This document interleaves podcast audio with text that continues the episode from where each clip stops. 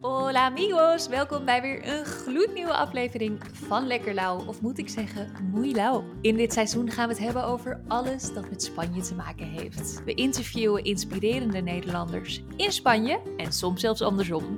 Empezamos! Hey en welkom bij weer een gloednieuwe aflevering van Lekker Lauw de podcast. In de aflevering van vandaag hebben we Monique te gast. Voor haar afstudeerstage trok ze op haar 23ste naar Spanje om daar drie maanden te verblijven. Maar dat liep net iets anders dan gepland. Inmiddels na 15 jaar, twee kinderen en heel wat Spaanse ervaring rijker zit ze nog altijd in het prachtige Alicante. We gaan het vandaag hebben over hoe en waarom Monique ervoor koos te blijven. Moeder worden in Spanje, twee bedrijven runnen en nog veel meer. Welkom, Monique. Dankjewel. Buenos dias. Dankjewel, Laura. Buenos dias.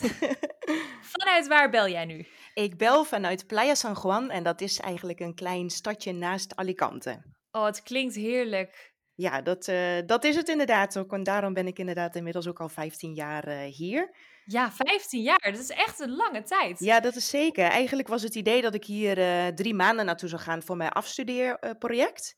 En dat ik daarna gewoon weer terug zou komen. Maar dat liep dus inderdaad anders. Want wat heb je gestudeerd en hoe ben je dus er uiteindelijk in Spanje beland? Was dat altijd al een droom of is dat door je studie gekomen? Nou, eigenlijk toen ik uh, begon met communicatie op de HAO in Arnhem, toen had ik al meteen een beeld voor me. Ik wil afstuderen in Spanje. En um, dat, nou, dat zou er voor drie maanden zijn. En dan zou ik mijn scriptie hier schrijven en dan daarna weer teruggaan. Maar ik wilde ondertussen natuurlijk ook Spaans leren. Dus ik begon vanaf de eerste klas eigenlijk ook met, uh, met Spaanse lessen. Dat waren toen 30 mensen. En uiteindelijk waren er nog drie over. En uh, dat waren eigenlijk degenen die echt voor zich hadden: ik, ik wil naar Spanje en uh, ik ga daar wat mee doen. Dus uh, toen kwam het moment dat ik moest gaan kiezen wat ik voor mijn afstudeerproject wilde gaan doen. En toen zei ik op school: zei ik, Nou, ik wil heel graag naar Spanje. Toen zei ze: Ja, maar dat is niet de bedoeling, want dan, dan ga je studievertraging oplopen. En, en we gaan je daar echt niet opzoeken. Dus als je wil gaan, prima, maar we gaan niks voor je regelen, dat moet je allemaal zelf doen. Nou, dus toen uh, ging ik op Google ging ik zoeken naar een, uh, een, Nederlands bedrijf in Spanje. Want ik dacht, mijn scriptie doe ik liever natuurlijk wel in Nederlands, maar ondertussen wil ik Spaans leren. Ja. Dus dat ging ik doen. En uh, toen eigenlijk uit Google kwam een resultaat naar voren. Dat bedrijf ging ik bellen en ehm, die meneer die bleek uit hetzelfde dorp als mij te komen.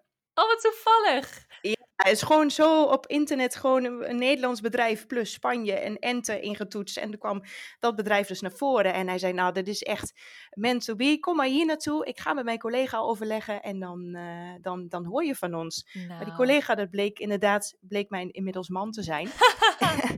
en die zei, ja, stagiëren hier en uh, wat moeten we daarmee? Want dat is uh, eigenlijk niet zo handig, want dat geeft ons alleen maar een hoop extra werk. Maar ja, laat ze maar hier naartoe komen en dan zien we wel. Ja. Nou, en vanaf dat moment eigenlijk dat we elkaar zagen, was het, was het raak. Dus toen liep het verhaal toch nog iets nou, anders. Nou, wat een, wat een geluk en wat een toeval ook. Alleen al het feit dat ze dus ervoor open stonden. Want dat was volgens mij helemaal als je al zegt, nou, voor mijn studie hoefde ik niet per se naar Spanje. Uh, het bedrijf was niet actief op zoek naar een stagiaire. maar dat ze dan ook nog zeggen, ja, kom hier maar heen. En dat je er ook nog eens verliefd wordt op de man die daar zit. Ja, dat was, ja, was heel erg leuk. En, en nu is dat eigenlijk ook nog heel leuk. Want uh, als we teruggaan naar Nederland dus, dan uh, kunnen we met kerst bijvoorbeeld ontbijten bij mijn ouders. En s'avonds dineren bij zijn ouders. Omdat we bijna uit hetzelfde dorp komen. Het is één dorp verder. Dus, ja, bizar. Ja, dat is heel bizar. En we hebben ook ja, dezelfde uh, school gezeten, dat soort dingen. Dus dat is wel, uh, ja, dat is wel heel bijzonder. Wow. Dan toch 2500 kilometer ver van huis samen hier wat op te bouwen. Dus dat is wel ja. heel mooi. ah, waar kom je vandaan in Nederland? Uit de Achterhoek, bij Doetinchem, Weel. Oh, oké. Okay. Oké, okay, ja. wat een toeval zeg. Ja, Hilarisch. zeker. Ja, dat is zeker een bijzonder verhaal. Maar wat voor werk ben je toen gaan doen voor uh, dat bedrijf? Ik ging voor hun een, uh, een uh, marketingproject maken, eigenlijk om inzichtelijk te maken waar klanten vandaan komen. En um, dat was eigenlijk het idee om, een, om mijn communicatiestudie mm. op die manier af te ronden. Ja, kreeg je daar toen voor betaald of, heb je, of was dat onbetaald? Ik weet dat in Spanje vaak onbetaald is, de stages. Ja, in Spanje is dat daar inderdaad uh, is dat onbetaald. En we hebben toen een regeling gemaakt dat zij uh, mijn uh, kamer betaalden. En ja, voor de rest moet je het dan met je studiefinanciering doen. Ja. Oh, maar dat is ideaal. Dan is het grootste gedeelte in ieder geval gedekt. Ja, precies. Daar, dat wilde ik vragen ja, namelijk. Ja. Ja, leuk is dat. En toen uh, was je stage voorbij. En toen, en toen wat? Ja, toen ben ik nog een paar maanden gebleven. En toen kreeg ik een telefoontje uit Nederland van, uh, van het bedrijf waar ik toen wel eens vakantiewerk deed. En die zeiden, er komt hier een plek vrij op de communicatieafdeling. Uh, we hebben heel graag dat jij hier naartoe komt en die plek op wil gaan vullen. En toen dacht ik, oh jee, dat betekent dus dat ik terug ga naar Nederland. En dan die Spanje achter mij laat. En, ja. en hoe ga ik dat dan doen? En nou, natuurlijk helemaal verliefd. En toen dacht ik, misschien is het wel heel goed om een tijdje terug te gaan naar Nederland Nederland. Om zelf inderdaad uh, wat te gaan verdienen. En om na te gaan denken hoe ik mijn leven dan in wil gaan richten. Wat ik dan precies wil mhm. gaan doen. Dus dat heb hoe oud was je nu? En toen was ik 23. En ja. uh, dus dat was nog wel heel jong om ook een beslissing te maken. Nou, ik ga definitief in Spanje wonen. Mm-hmm. Maar eigenlijk had Spanje wel een beetje mijn, uh, mijn hart gestolen. En mijn partner natuurlijk. En um, toen na een jaar, ja, mijn salaris ging bijna op aan tickets, zei ik altijd. dus na een jaar, toen kreeg ik een, uh, een vast contract. Maar toen zei ik tijdens dat gesprek, nou, ik, uh, ik denk dat ik een andere mededeling heb. Ik uh, ga mijn koffers pakken en ik ga terug naar Alicante. Ik ga er vandoor, ja. ja. Precies. dus dat was het begin. En had je toen al een plan? Want dat is ook best een stap. Ik kan me voorstellen dat je dan werkloos bent op dat moment, toch? Want je zegt je ene baan op. Ja. Ik weet niet of je online misschien een tijdje door kon.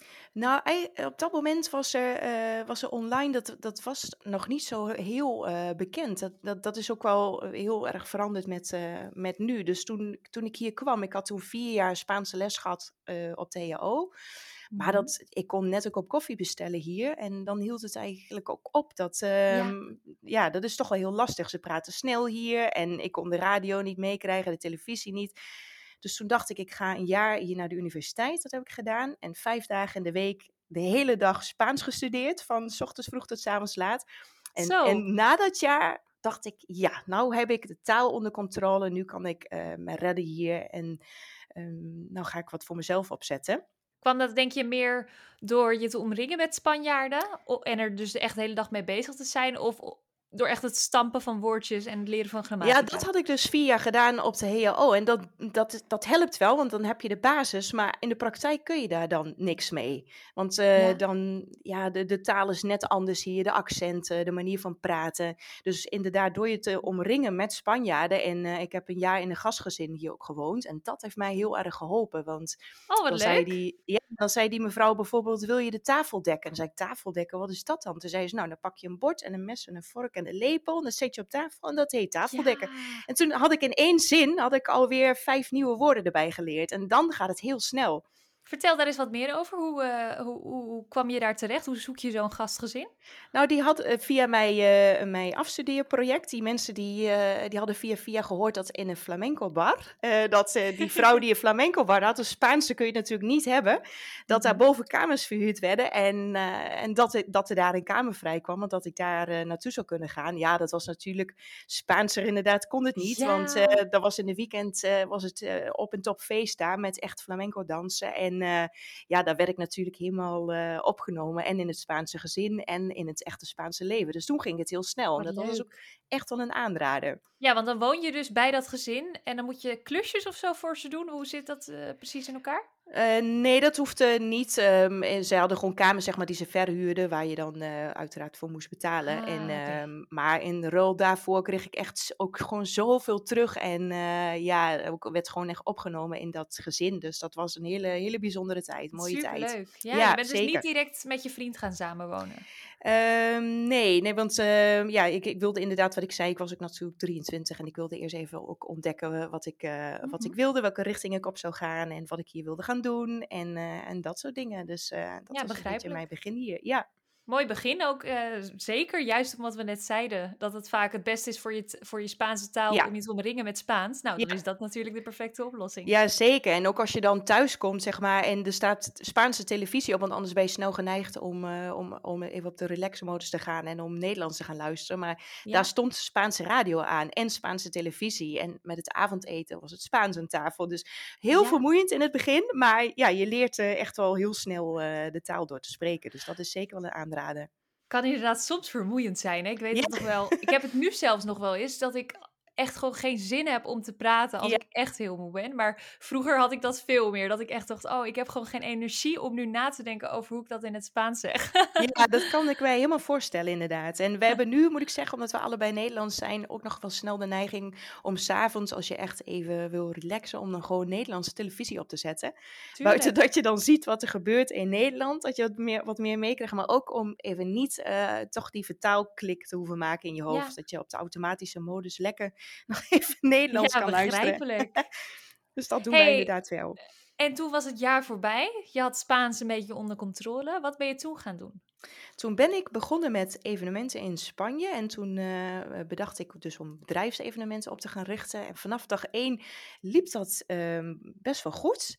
En um, daarbij kun je bijvoorbeeld denken aan uh, um, tienjarig bestaan van het bedrijf, dat ze daardoor een weekendje naar Alicante kwamen.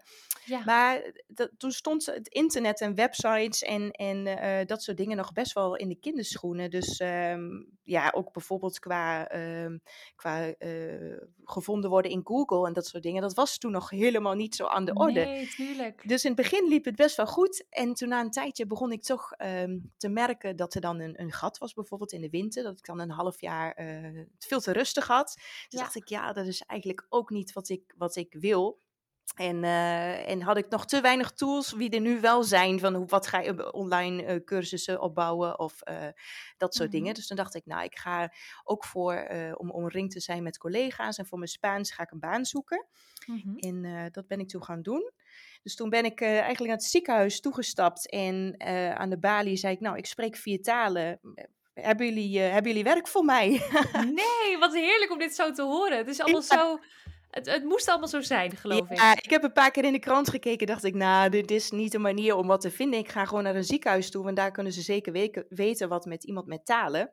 Ja. In Spanje, ja, dat weet je zelf waarschijnlijk wel, zijn eigenlijk toch wel veel op het Spaans gericht en, en uh, spreken over het algemeen niet zo heel best andere talen. Niet alle Spanjaarden uiteraard, maar hm. zeker hier in Alicante merk je dat. Eh, nee, je, je, begint wel een beetje een shift te merken, ja. tegenwoordig, maar inderdaad helemaal een paar jaar terug nog totaal niet. Nee, nee, daarom. Dat, was, ja, dat werkt nog steeds in mijn voordeel uiteraard. Dus toen ben ik uh, bij het ziekenhuis naar binnen gestapt en uh, toen kon ik de dag erop al beginnen. Dus uh, dat was, ja, dus dat was erg leuk. Wat dan? Wat, wat deed, dan vertaalde je? Ja, er was een, uh, een, een afdeling waar buitenlandse patiënten naartoe kwamen, of vanuit Nederland, Engeland, Duitsland, voor uh, behandelingen die eigenlijk uitbehandeld zijn in hun eigen land.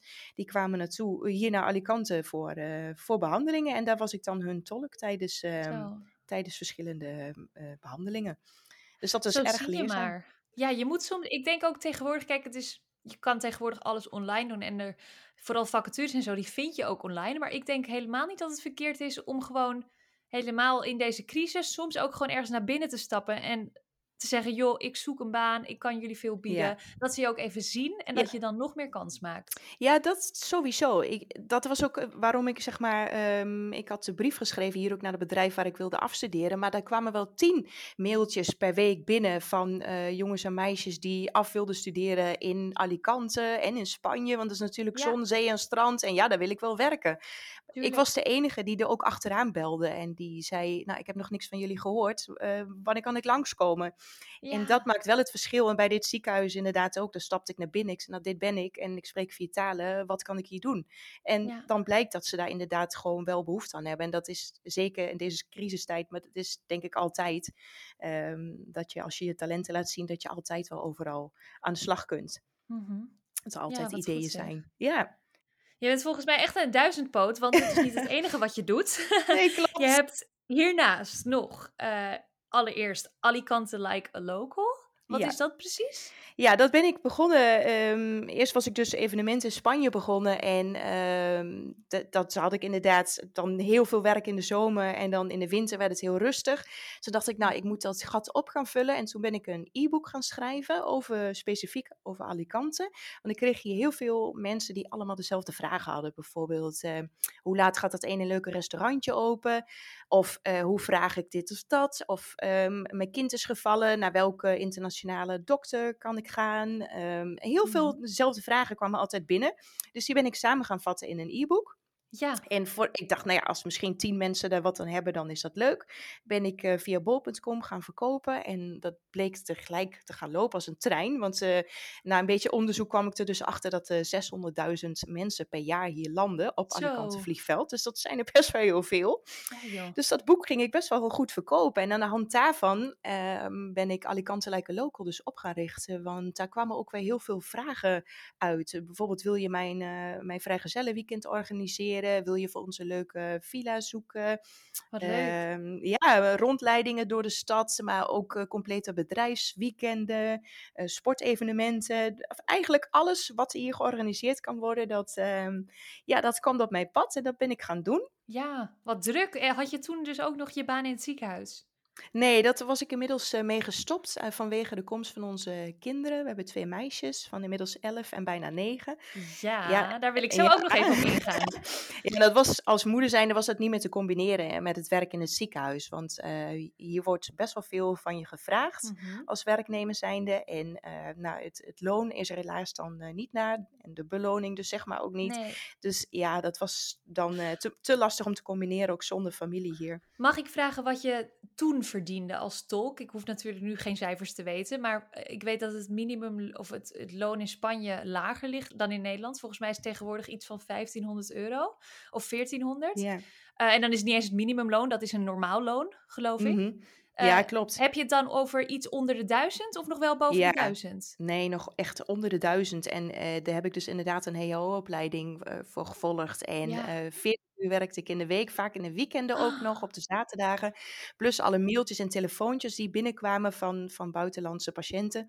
En dat ging, ja, dat ging de hele week door. En als je daar dan inderdaad je kosten afhaalt, dan, uh, dan is op het eind... Ik snap inderdaad vaak niet hoe mensen daar hiervan rond kunnen komen. Want ja. het is ook niet zo, dat weet je zelf ook, dat, dat alles hier veel goedkoper is. Nee, helemaal niet. De supermarkt vind ik nog tegenvallen hoor. Ja, klopt. Ja, inderdaad. Dus dat is best wel puzzelen dan om, uh, om dat, die eindjes aan elkaar geknoopt te krijgen. Ja. Dus uiteindelijk, als je voor jezelf wat begint, en dan, uh, dan ben je daar uh, op het einde van de maand, hou je hetzelfde dan over. Alleen met minder tijd, om het zo maar te zeggen. Bizar. Nou, ondernemen is inderdaad de beste keuze in Spanje, ja. als het kan. Maar, als het kan. ben jij, sta je ingeschreven in Spanje dan ook met je business? En ja, ik sta in Spanje ingeschreven. dan ja. heb je ook heel veel maandelijkse kosten. Ja, die zijn ook uh, hoger dan in Nederland. En dat, is, dat vind ik wel jammer hier, want ze maken zeker beginnende ondernemers, als je echt een plan hebt, dan moet je al vrij zeker zijn dat dat een enorm succes gaat worden. En, en dat je daar dus wel op het einde van de maand goed mee rond kan komen, want er gaan heel veel kosten vanaf. Ja, je kan niet maar wat aankloten. Nee, nee het is niet zoals in Nederland, wat ik er wel eens voorbij zie komen dat, uh, dat mensen een leuk idee hebben dat dan inschrijven bij de Kamer van Koophandel. Want dat werkt hier niet zo. Hier, um, hier remmen ze, vind ik, daarmee ook wel een beetje de, de creativiteit van ondernemers af. En zeker jonge starters. Je moet wel een, al een heel goed businessplan hebben, wat goed dichtgetimmerd zit, um, om, om je hierin te gaan schrijven. Anders neem je dat risico inderdaad niet. Ja, ik geloof dat er een regeling is dat je het eerste jaar maar 50 euro per maand betaalt. En dat het ja. jaar erop wordt het dan 120. Ja. ja. En dat jaar daarop geloof ik 370. Ja, klopt, dat zijn dat is, bedragen. Ja, dat groeit echt enorm, dat bedrag. Terwijl ja. een startende ondernemer vaak helemaal niet zo snel groeit. Helemaal niet als het een klein als je armbandjes of zo maakt. Ja, precies, dat is het. En daar moet je dus wel, en je, dat zeg je inderdaad heel goed, of je nou armbandjes gaat maken, of je gaat inderdaad uh, werken als tolk of, of wat voor jezelf. Mm -hmm. um, inderdaad ook voor het inschrijven bij de KVK uh, met armbandjes maken, ja. moet je dus ook gewoon op diezelfde manier inschrijven. En uh, ja, dat maakt het niet aantrekkelijk voor startende ondernemers. Nee. Dus daar kunnen ze hier nog wel wat van leren, inderdaad. En hoe bevalt het voor de rest het ondernemen in Spanje voor jou? Ja, goed. Het, het leuke is hier dat um, je heel veel mogelijkheden hebt. Want Spanje loopt met sommige dingen toch nog wel een beetje achter um, vergelijking met Nederland. Ik volg mm. natuurlijk ook heel veel uh, dingen in Nederland nog steeds. Heel veel ondernemende mensen om inspiratie op te doen. Ja. En uh, voor mij schept dat heel veel mogelijkheden, omdat heel veel dingen hier nog niet bestaan. Of nog nooit iemand over nagedacht heeft. En als je dat dan hier lanceert, dan zeggen ze: Oh, daar heb je die Nederlandse weer. Dan komt ze weer met een origineel idee. En uh, dat, dat biedt dus eigenlijk ook alweer heel veel uh, kansen. Ja. En soms loop je ook wel tegen dingen aan hier, wat in Nederland al lang uitgevonden is. Dan zijn er bepaalde dingen wat je hier nog niet kunt of wat nog niet bestaat. Wat in Nederland dus al wel gewoon voorhanden is. Geef een voorbeeld. Een voorbeeld is bijvoorbeeld, ehm, ehm, ik noem maar wat, een groepje dames die, die één keer in de maand afspreekt om, uh, om dingen samen te overleggen. Om uh, hoe, hoe doe jij dit? Of hoe heb jij dat aangepakt? Of um, een groep mensen die samenwerkt als zijnde, uh, dat ze in één ruimte een fotograaf hebben, maar ook iemand die webdesign doet. Ja, dat viel mij op, want ik heb in Malaga wel eens gezocht naar een flexplek, een ja. werkplek. En dan kon ik gewoon, ja, ik kon één ding vinden, dat was belachelijk duur en ook nog eens heel lelijk. Terwijl ik echt, ja, ik verwachtte een soort van hashtag workmode. ja, precies. Ik, uh, zoals in Nederland. Ja. Ja, of heet het zo? Zeg je nou iets geks? Nee, dat klopt. Volgens weet je wat ik bedoel? Ja, ik weet wat je bedoelt. een hippe werkplek voor gewoon jonge ondernemers, of niet eens jonge ondernemers, voor gewoon creatieve ondernemers en dat, dat mis ik inderdaad nog in Spanje. Maar volgens mij begint het wel dan nu, na jaren, een beetje op te komen. Ja, het klopt. Het begint te komen. Alleen uh, heb ik afgelopen zomer ook nog gecheckt van wat voor mensen zitten daar dan. Toen dacht ik, ja, dat is voor mij dan nog net weer niet wat ik zoek. En in Nederland heb je daar veel meer keuze in. Heb je daar veel meer variatie in. Oké, je bent creatief. Nou, dan is die plek wat voor jou. Er zitten mensen die met je meedenken. Dat is hier nog niet zo, maar ook niet online. Dus ook niet via uh, Instagram of op mhm. andere manieren, Facebook groepen of zo, waar je in inspiratie uit kunt halen en uh, mee samen kunt werken. Als ik dan inderdaad ook wel eens mailtjes zie krijg van de Kamer van Koophandel, dat ze een infoavond hebben. Als je ziet hoe dat dan gepresenteerd wordt en hoe dat opgezet wordt, denk, ja. ja, daar kunnen ze nog best wel veel uh, van leren. Dat is, daar kunnen ze nog veel meer uithalen. Maar dat mhm. is inderdaad, het is wel in opkomst. Ja, het komt gewoon allemaal net wat later. En dat geeft wel wat jij zegt ruimte. Als je nu onderneemt in Spanje, ja, dan kan je nog heel snel heel creatief en origineel zijn. ja, precies, zo is dat. En zo ben ik inderdaad dan ook met, uh, met mijn zelfverdedigingslessen begonnen. Ja, want wat is dit? Ja, wat is dit, zegt ze. nou, ik heb in Nederland heb ik altijd in de topsport gezeten. En uh, ik ben tweevoudig wereldkampioen karate en zwarte band. Ja, je kan echt alles. nou, wel veel. Ik ben daar inderdaad altijd van overtuigd dat als je iets wil, dat je dan ook uh, kunt. Mm -hmm. En um, toen ik 16 was, was ik al voor het eerst wereldkampioen en Zo. zwarte band. Dus daar ben ik me helemaal verder in gaan doorontwikkelen. Maar op het moment dat ik hier in Spanje kwam, ging ik lesgeven. Echt gewoon op het strand en in de sportschooltjes. Mm -hmm. Maar eh, hier is de cultuur ook heel anders. Hier zijn heel veel dames van overtuigd, nou, mij gebeurt toch niks. En uh, Spanje is een gezellig land. Uh, altijd vrolijkheid op straat. Hier gebeurt niks. Maar ja, dat is natuurlijk achter de voordeur wel anders. Ja, is dat dus, zo dat die. Wordt er zo gedacht? Want ik, het valt mij juist op dat er de laatste tijd veel meer protesten zijn tegen machismo. En, dus dat heb je ook weer wel. Ja, er is nu een opkomst. Alleen toen ik daar een aantal jaar geleden mee begon, was dat nog helemaal niet. Was, ja. dat echt een, uh, was ik een vreemde eend in de bijt. Zo. En um, dan uh, Nederland gaf bij wijze van uh, prikte ik een briefje op een, op een muur en dan zet ik op nou, morgenavond zelfverdedigingsles van Monique. En om acht uur. Die, die les zat standaard vol. Zo. En datzelfde concept wilde ik hier kopiëren, maar dat bleek helemaal niet te werken. De, van de ene kant kreeg ik te horen, nou, mij gebeurt nooit wat. Van de andere mm -hmm. kant denk ik dat, um, dat dames die het hier lastiger hebben thuis, dat die ook meer moeite hebben om zich hier uh, dus aan te melden, op te geven. Ja. Dus dan had ik in plaats van 20 of 30 dames in een groep, had ik hier maar vijf. Zo. En uh, ja, dus dat, uh, dat was in het begin, dacht ik, oh, misschien moet ik dat weer naast me neerleggen. Dat blijkt dus hier niet zo'n succes te zijn. Mm -hmm. Maar die ommekeer heb ik tijdens corona gemaakt afgelopen maart. Want toen las ik dus inderdaad in de kranten dat, uh, dat er dus zeker wel een, een opkomst gaande is van, uh, van dames die hier tegen, tegenin gaan. En die, uh, ja, die voor zichzelf gaan staan en die ook willen leren zichzelf te verdedigen. En um, mm -hmm. die dus echt technieken willen gaan leren. Toen dacht ik, nou, dan moet ik wat mee doen. Dus toen ben ik online filmpjes op gaan nemen op YouTube. Ja. En uh, nou, die bleken in no time uh, 4000 keer bekeken te zijn. Wauw. Met gewoon trucjes hoe je inderdaad van je af kunt mappen. In het Spaans of in het Nederlands? Ja, in het Spaans. In het Spaans. Dat was inderdaad ook nog wel een, uh, een dingetje. Mijn Spaans is, ja, durf ik wel te zeggen, is goed inmiddels. Maar mm -hmm. om dan echt filmpjes op te gaan nemen en om die ook te gaan publiceren, dat is wel, dan moet je wel even een, een drempel over. Ja, tuurlijk. Kan ik me voorstellen. Ja, en, uh, en helemaal omdat ik uh, door onze kinderen gecorrigeerd werd van mama, dat kun je echt niet zeggen zo. En mama, uh, dat zeg je niet op die manier. Dus dat ja. was wel heel grappig. Maar dat ben ik, eh, ben ik wel gaan doen. En, ehm, en inmiddels ben ik een online cursus aan het opzetten. En ik krijg echt vanuit Tenerife, maar ook vanuit eh, Ecuador, alle Spaanstalige landen, krijg ik allemaal aanvragen en oproepjes binnen. Of ik alsjeblieft uh, ja, die Nou, dames wil gaan helpen. Dus ja, echt heel erg leuk.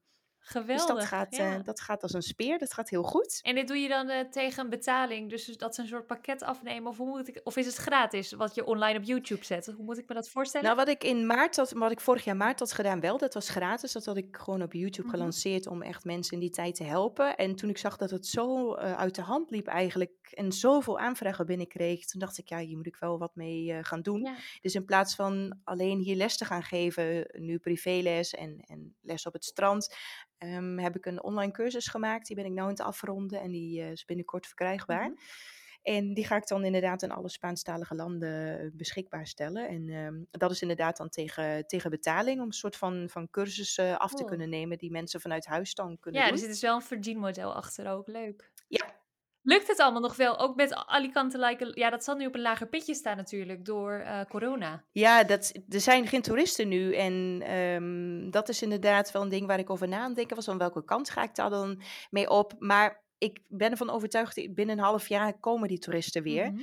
En juist dan wil ik de website ook helemaal klaar hebben staan. En Ja. vol met leuke artikelen en eh, een e-book. En dan herschreven in, in de corona-versie, Ja, zeg maar. ja, wat je dan allemaal kunt doen hier. In plaats van alleen op het strand liggen. Of mensen die dan de, wel naar Spanje willen, maar niet de drukte op willen zoeken. Mhm. Dus, ehm, dus dat e-book ga ik ook weer schrijven. Dus ik zit nooit stil. Ik, eh, als ik niet linksom Nee, heel ja, als ik niet linksom kan, dan ga ik rechtsom. En dan eh, ga ik daar een idee bij zoeken. Dus dat, ja, dat, dat lukt altijd wel hier. Dat is denk ik ook wel echt de ondernemersmentaliteit. Altijd eh, ja, meebewegen met ja, de wereld. precies. Ja, En zeker. daar, daar ben jij nu een goed voorbeeld van. Heel cool. Ja, ja. Je noemde net al dat jouw kinderen jou soms verbeteren.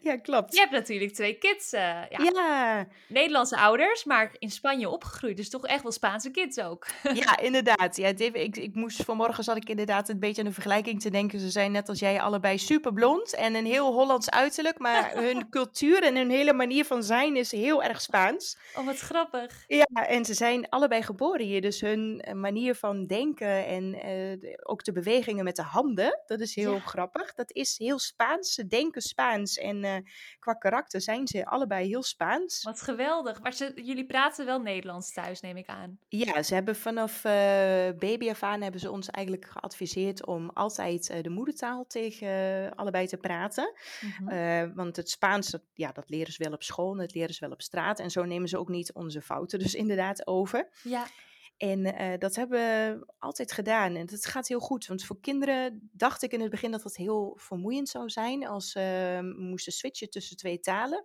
Maar dat is niet zo. Ehm, ik merk Mhm. aan onze kinderen, ze doen een andere chip erin, zeg maar. En, en ze kunnen hun hoofd naar links draaien en Nederlands tegen mij praten. En dan gaat hun hoofd weer naar rechts en dan praten ze Spaans tegen hun vriendinnetjes. Dus dat gaat geweldig. vol automatisch. En het kostte totaal geen moeite. Zo. Oh, En geweldig. eh, ja, alles speelt hier samen. En ehm, ja, het, het, leven draait hier heel erg om de kinderen. Kinderen staan heel centraal hier in Spanje. ja, herkenbaar. Ze, die zie je ook altijd gewoon Ja. om twee uur s'nachts buiten. Ja, bij wijze precies.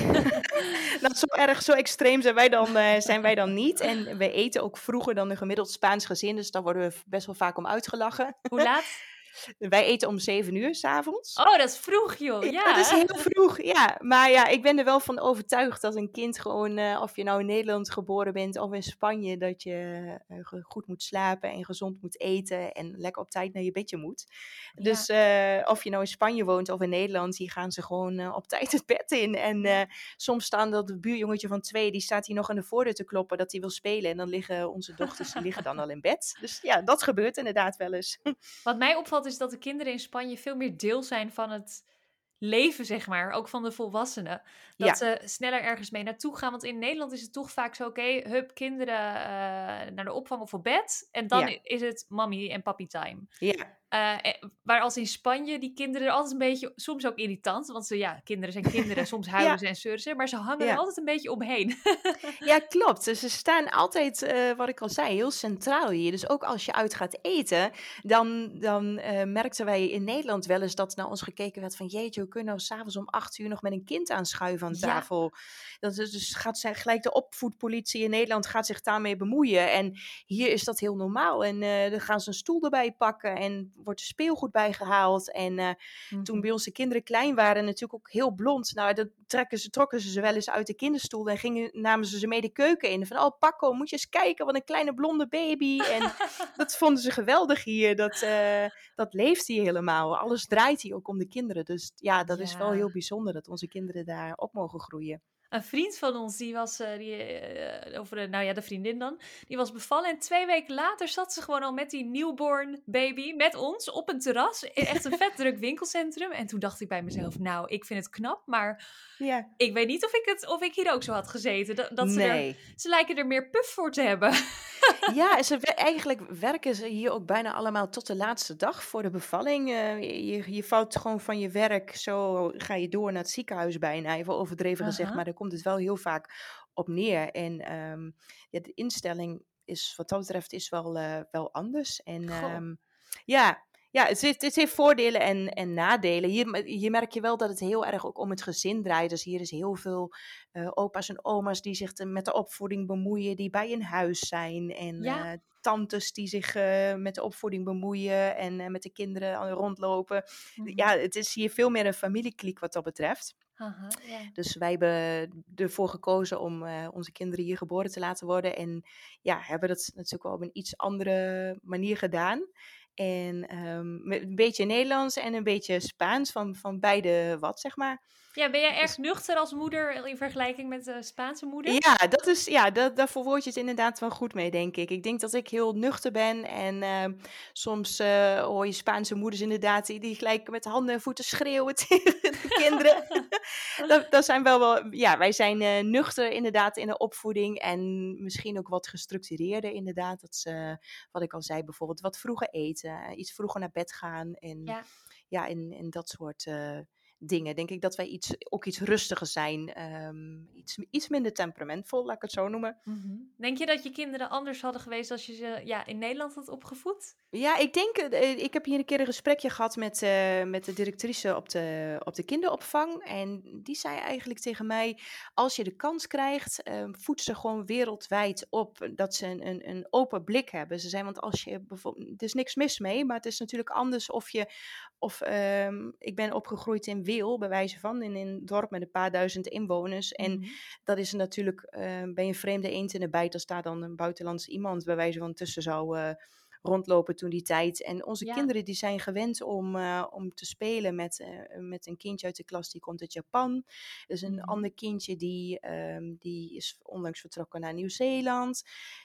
kinderen komen overal uit Spanje vandaan, maar vaak is een moeder ook weer Grieks of uh, Pools. Of onze kinderen worden wel heel met een hele open blik opgevoed. En voor hen maakt het ook niet uit waar je vandaan komt, welke kleur je hebt, um, mm. welke taal je spreekt. En dat is wel heel anders qua opvoeding, denk ik, als dat ze in Nederlands op zouden groeien. Um, mm. Dan even vanuitgaande dat ze dan uh, in de Achterhoek op zouden groeien. Waar ja, wij in het dorp. Komen. Het ligt natuurlijk inderdaad er ook aan ja. waar. Ja, ja. Of, of dat ze inderdaad hier in Spanje opgroeien met een cultuur waar je toch het hele jaar buiten bent, met zoveel verschillende andere culturen samen. Dat is. Wel, ja, dat is wel heel bijzonder. Mooi. Ja, hoe zie je jullie toekomst voor je? Wil je in Spanje blijven? Uh, ja, ik zeg ja. En het, het, is wel grappig om daar inderdaad aan toe te voegen dat uh, we hebben altijd gezegd van nou, zolang we alle vier hier happy zijn, dan, uh, dan blijven we hier en dan gaan we lekker ons ding doen. Misschien dat de meiden later wel in Nederland willen gaan studeren. Dat, ja, dat, dat weten we ook nog niet, dat mm -hmm. zien we dan wel. Voorlopig blijven in ieder geval hier en willen we dat ze beide hier de studie afronden. Um, hun school is vanaf vier jaar tot, tot 18 jaar. Dan blijven ze op diezelfde school. Ja, hoe zit dat nou precies? Dat is heel grappig. Dat is heel anders dan in Nederland. Ja, klopt. Hier ga je eigenlijk eh, vanaf groep 1 begin je daar op school. En eh, als je 18 bent, dan na je HAVO-VWO, dat is een beetje één niveau hier, dan, dan kom je van school af en dan ga je door naar de universiteit. Maar er is überhaupt toch geen verschil in niveaus uh, tot hun 16e ongeveer? Was ja, dat klopt. het verhaal? Ja, klopt. Dan gaan ze kiezen of ze dan nog wat vakken erbij willen. Um, wat je in Nederland dus ook hebt, waarmee je het onderscheid maakt uh, met, met uh, vakken als MAVO of HAVO-VWO. Mhm. En daarna ga je of aan het werk of je gaat door naar de universiteit. Dus dat, van de ene kant is dat voor kinderen die goed kunnen leren, is dat prima. Die fietsen daar dan uh, makkelijker doorheen. Ja. Alleen als je meer richting uh, ja, uh, MAVO, zeg maar, VMBO neigt, dan um, kan het lastiger zijn. Omdat hier, je moet dan wel met de rest van de klas mee.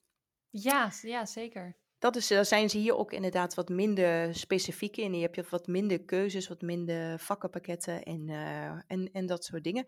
Dus ja, wij zeiden als de kinderen, als het goed gaat hier op school, dan blijven we hier en dan, dan gaan we lekker door met wat we aan het doen zijn.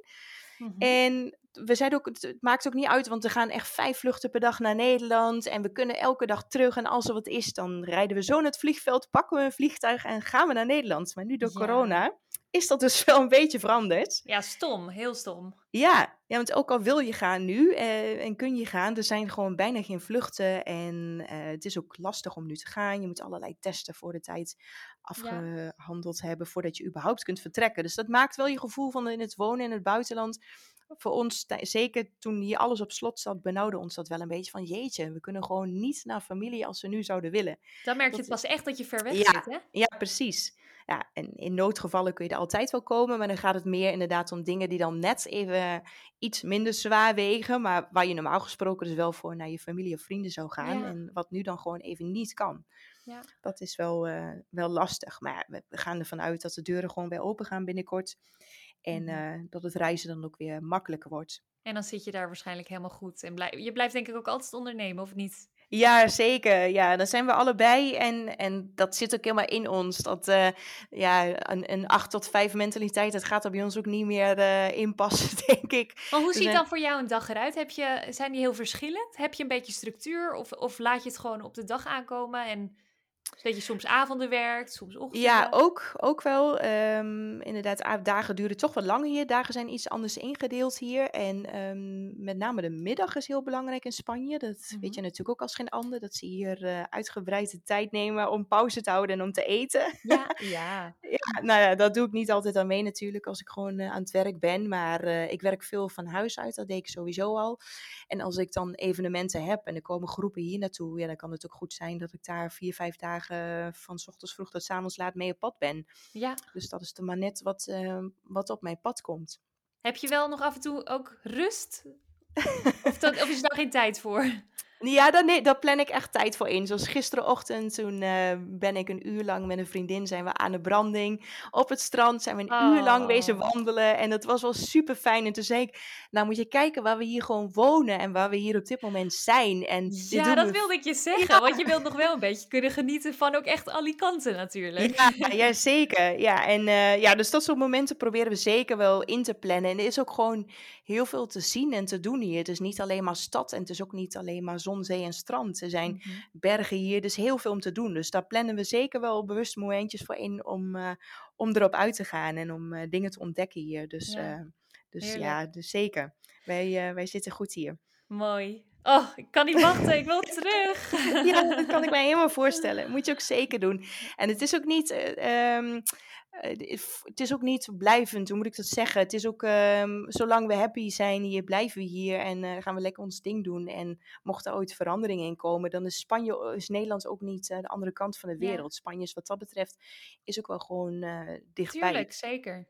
Ja, zeker. het is niet een keus dat je naar Australië gaat en nooit mm -hmm. meer terugkomt. Dat mm -hmm. je alleen maar één keer per jaar met kerst terug kunt. Het is, nee, het is ja. hartstikke dichtbij nog. Ja, zeker. Dus dat, uh, dat is goed te doen. Hey, we gaan er alweer een klein beetje een eind aan breien. Um, maar voordat we dat gaan doen, heb ik nog drie vragen voor je. allereerst, wat is je favoriete Spaanse gerecht? Oh jeetje, nou dat zijn er eigenlijk wel heel veel. Maar wat wel grappig is, dat is in een dorpje hier verderop, El Campello heet dat. Daar zit een Mhm. klein koffiebarretje en eh, dat is van David.